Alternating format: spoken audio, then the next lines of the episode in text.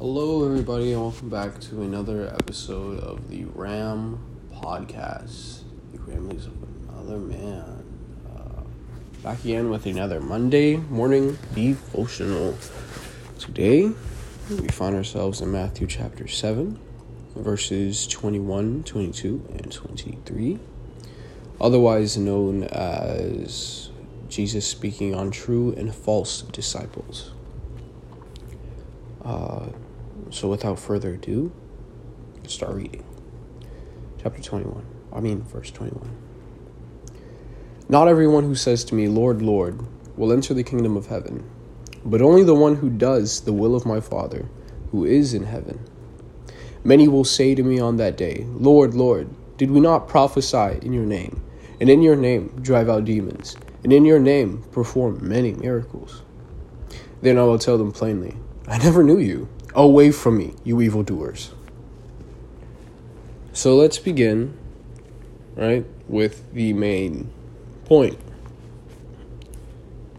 You can call on the Lord, you can do things for the Lord, but it does not mean. Excuse me. That you are doing the Father's will. Therefore, you have to be careful. Because just because someone can do these things is because someone can prophesy can drive out demons can perform many miracles it does not mean that they are walking with the lord. It does not mean that they are doing the will of the father who is who's in heaven. Now understandably all these things are good things prophesying, driving out demons, performing miracles. These are good things. I think we can all agree on that. That's not what is trying to be said here. What is being said is just because you do these things does not mean you have God with you. Because it's a bit more nuanced than that right? I think that's what Jesus is trying to allure here. That there is no set of actions that you will do or can do that will say that God is with you. In order to properly do the will of the Father, you have to be with the Father. You have to communicate with the Father.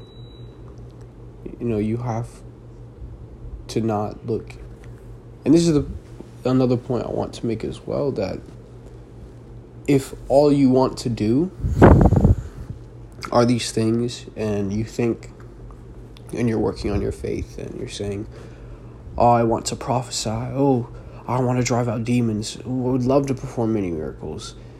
Just to, for whatever reason, either to prove that God is with you or, you know, an extension of your own power or whatever the reason may be, you strive to do these things. And it's just like Paul says later on.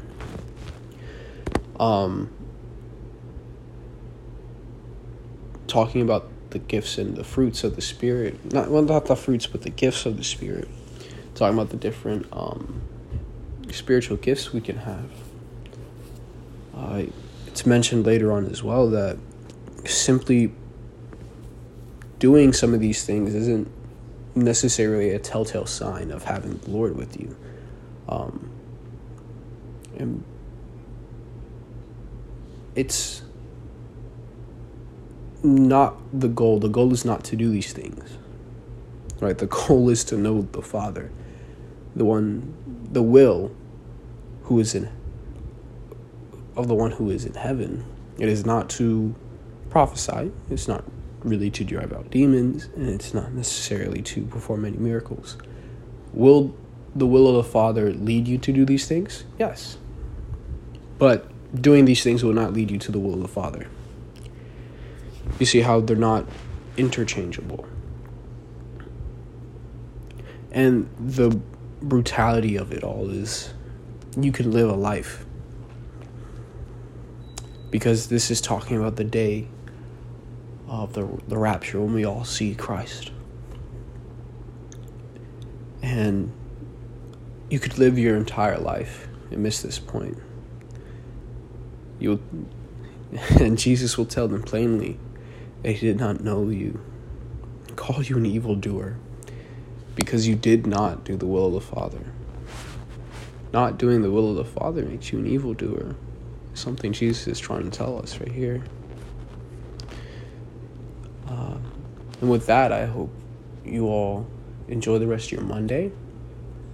Although not a very happy statement, um, check if you if you do claim to follow the will of God and do as He says. Check check yourself. Check your relationship with Him.